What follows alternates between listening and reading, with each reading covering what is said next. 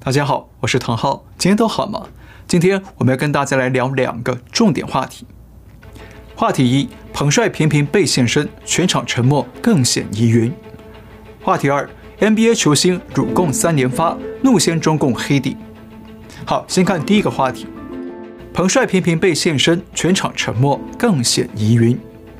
彭帅到底人在哪里？安不安全？过去这几天啊，在国际社会的巨大压力下，中共党媒被迫给了初步答案，但是却反而抛出了更多的疑点与困惑。我们先看党媒到底说了什么。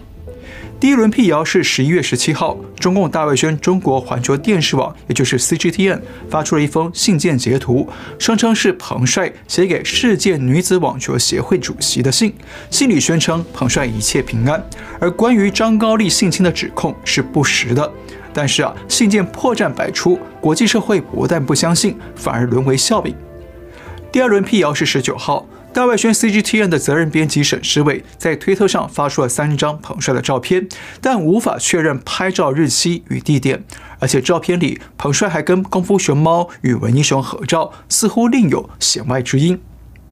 第三轮辟谣是二十号。这次改由《环球时报》总编辑胡锡进出手。老胡在推特上发出了两段彭帅跟朋友在北京吃饭的视频，但视频里彭帅沉默不发一语，但其他人的对话却很刻意的在讨论明天是几号，显然不像是在朋友吃饭，更像是在演给外界看，要让外界看到彭帅这几天是安全的。第四轮辟谣是二十一号。老胡在推特上抛出了彭帅出席青少年网球赛决赛的开幕式。老胡还特地强调，这些视频是《环球时报》记者崔萌拍的，言外之意是想告诉外界，这些视频啊不是监控彭帅的国宝警察拍的，想要暗示彭帅很自由，没有被软禁或者被监控。但是彭帅依然没有机会说话。当天晚上。老胡又抛出了一段彭帅在赛后帮小朋友签名合照的视频，彭帅依然没有机会讲话，但老胡开始在推文里帮党洗地了。他说，有哪个女孩能在压力下假装笑得这么阳光？还批评那些质疑彭帅被软禁的人，他们的内心啊非常黑暗。接着第五轮辟谣在北京时间二十二号凌晨，也就是北美时间二十一号下午登场。国际奥运委员会发出新闻稿，声称奥委会主席已经跟彭帅进行视频通话，双方聊了三十分钟左右。那老胡也转发了这条消息。不过请注意啊，中共国内的官媒啊并没有报道这件事，而且奥委会的新闻稿里也只给出了一张照片，没有视频。最后，老胡在二十二号做第六次辟谣，他总结说啊，彭帅这几天的露面就足以让关心彭帅的人消除疑虑。但是对于那些攻击中共体制、想要抵制北京冬奥的人，无论给再多信息都是没用的。那这是老胡啊为中共洗白的说辞。那真的是这样吗？显然不是哦。等会儿我们再说为什么。不过呢，从这一连串的党媒辟谣举措啊，可以看出两个重点。第一，大外宣 CGTN 最早站出来辟谣，但辟谣信啊却漏洞百出，捅了个马蜂窝，反而越辟越谣。所以中共赶紧交代雕盘实力老练的胡锡进出面接手，帮中共灭火止血。第二，老胡从二十号接手之后到二十二号做总结，只用了三天时间，发了四五条视频与信息，就想匆匆的结案。他还搬出中共那套妖魔化西方的反华观点，批评那些啊不相信这些视频的人都不是真的关心彭帅，只是为了攻击中共而已，用这种民族主义的情绪语言来为中共狡辩，那显然不是真的要澄清真相。那这么匆忙又草率的危机公关处理啊，在我看来呢，这反映出北京当局觉得着急了，有压力了，所以想要赶紧息事宁人。毕竟啊，这次包括德约科维奇、小威廉姆斯、费德勒、纳达尔等等啊，一众网球巨星都对彭帅表达关切。那光是他们的社交媒体粉丝人数加起来就有几亿人呢，等于全世界都知道这件事了。再加上美国、英国、法国和联合国都表态关切彭帅的下落，而五眼联盟也在考虑要抵制明年二月的北京冬季奥运，所以对中共来说，彭帅事件已经成为北京迫在眉睫的烫手山芋，因此想要赶紧的洗地、洗白、息事宁人。但是北京这次啊，恐怕很难如愿了。因为虽然中共陆续抛出了彭帅的文字、照片和视频，但是有几个核心疑点从头到尾还是没有给出答案，只是不断的迂回闪躲。疑点一：彭帅始终被消音，无从验证安危与自由。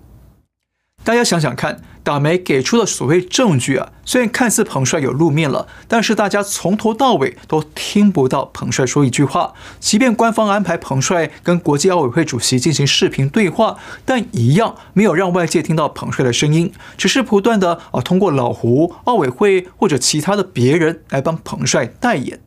那说穿了，就就像彭帅啊被流氓绑架了，而流氓面对外界千夫所指的压力，不得不安排彭帅啊拍个照、录个视频、露个面，证明他还平安，人还活着。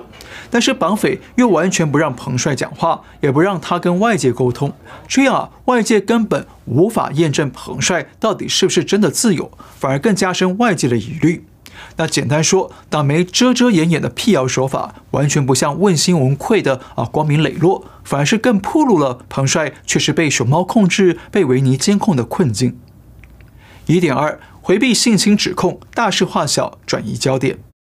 不管是 CGTN 还是老胡，他们抛出再多的照片与视频啊，说了再多似是而非的诡辩语言，但是呢，却始终回避了事情的源头，也就是彭帅在微博上对张高丽的性侵指控。老胡跟党媒啊，完全不提这一点。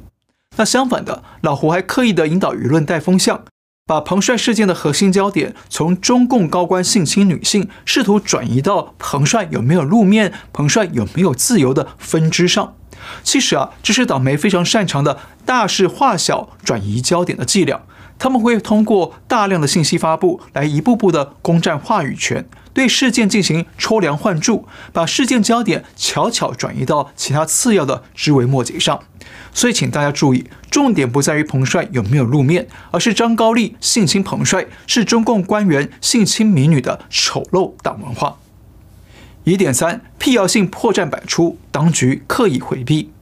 中共大外宣 CGTN 在第一次辟谣的时候，发出了一封破绽百出的信件，被东西方社会的媒体跟网友啊揭露的老底朝天。但党媒跟老胡的后续辟谣里面，却始终回避了这封信的内容，也不敢再提这封信到底是真是假，是谁写的，为什么会有一根光标在信件里。那这一点呢，也反映出党媒的辟谣是造假的，但穿帮之后不敢承认，只好再抛出啊更多的新辟谣材料来掩盖。疑点四，党媒辟谣换老手，快速灭火保冬奥。CGTN 第一次辟谣就穿了帮。逼得中共赶紧叫老胡出来接手灭火。老胡用了短短三天，几部视频就想匆忙的下结论，把彭帅事件定性为境外势力对中共的恶意攻击与政治操作。那刚刚我们讲过，中共之所以着急啊，很可能是为了保住北京冬奥。那为什么冬奥这么重要呢？第一，北京冬奥是中共明年二十大召开之前，在当地举办的最大型国际盛事。如果办得漂亮，就可以营造习近平的统治相当成功，缔造万国来朝的盛世景象。虽然这点东西啊骗不了海外人，但至少可以用来对国内与党内做大内宣，可以为习近平争取连任加分，让习更有底气去打破邓小平定下的任期制。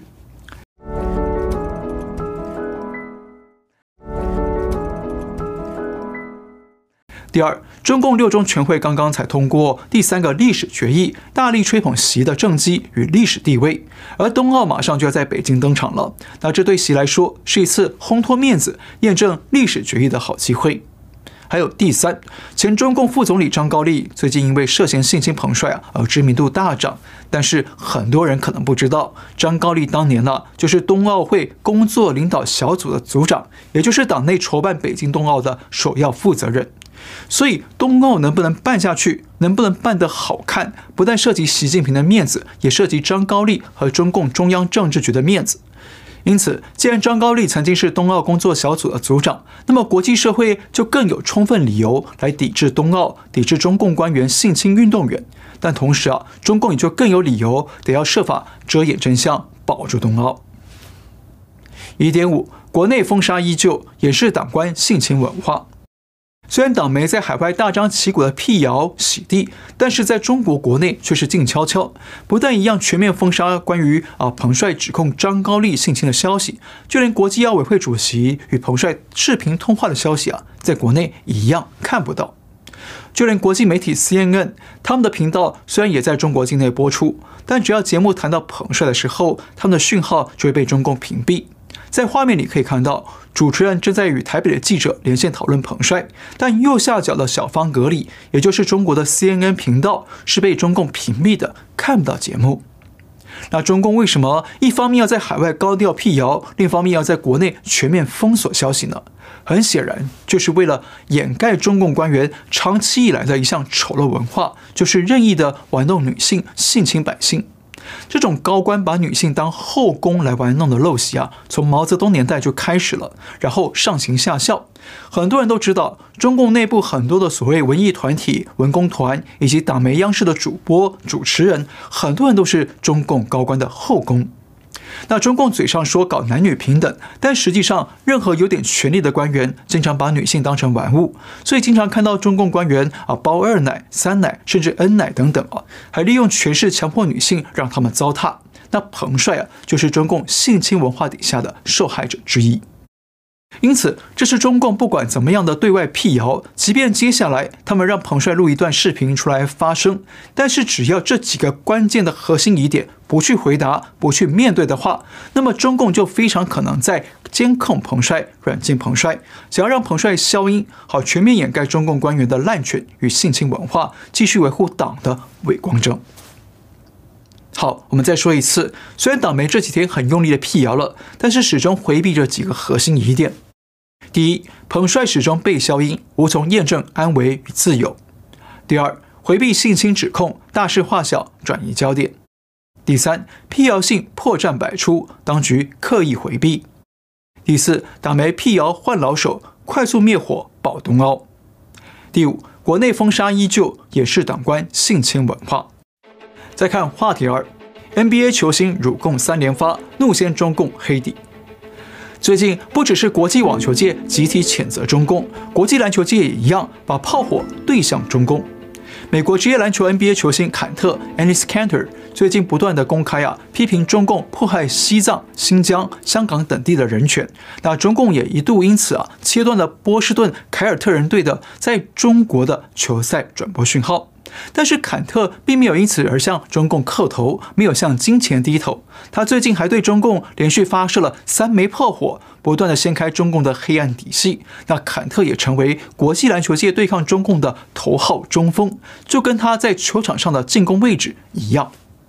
我们来看他最近的三连发炮火，先从最新的看起。十一月二十二号，坎特在推特上发出了三张球鞋照片，可以看到球鞋上有只维尼熊，那大家都知道是说谁了。维尼的眼睛变成了一副望远镜，文字上写着“习是控制狂”。那球鞋另一面则是有很多人，他们头上架着很多摄像头与监视器，意味着中国人民被严密监控。球鞋上方是一只红色眼镜，上面有中共五星图案。那大家都可以想到，这双球鞋在指控中共疯狂地监控所有百姓。坎特还在推文里写说啊，中共政府的监控科技为每个人建立了数据库，监控他们的每天生活，就是为了要求人民对党忠诚，并且要把任何被认为是威胁的人事物都销声匿迹。他强调，数字极权主义是民主的威胁。好，坎特对中共的分析啊，说得很精准、很漂亮，对不对？再来，十一月二十号，坎特写文章投书到《华尔街日报》，声援彭帅。他呼吁国际体育界应该觉醒起来，并且勇敢发声。他说：“我们需要了解，集权的中共政府不是我们的朋友，共产党只是个残暴的集权体制。他们把经济力量作为武器，用来迫使别人在意识形态与政治上顺从中共。”坎特还强调，我们必须停止让金钱凌驾于道德之上。他呼吁国际体育界应该醒觉起来，一起联手对明年的北京冬奥采取行动。他也同时批评国际奥委会长期忽视中共对中国人权的迫害。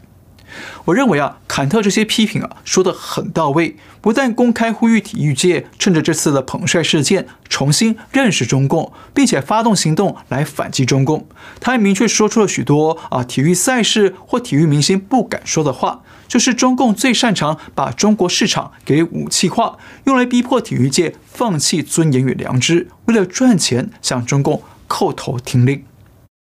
再往前推。十一月十六号，坎特在推特上揭露中共活摘器官的暴行。他说，包括藏人、新疆维族人、基督徒以及法轮功学员，都是中共锁定的活摘对象。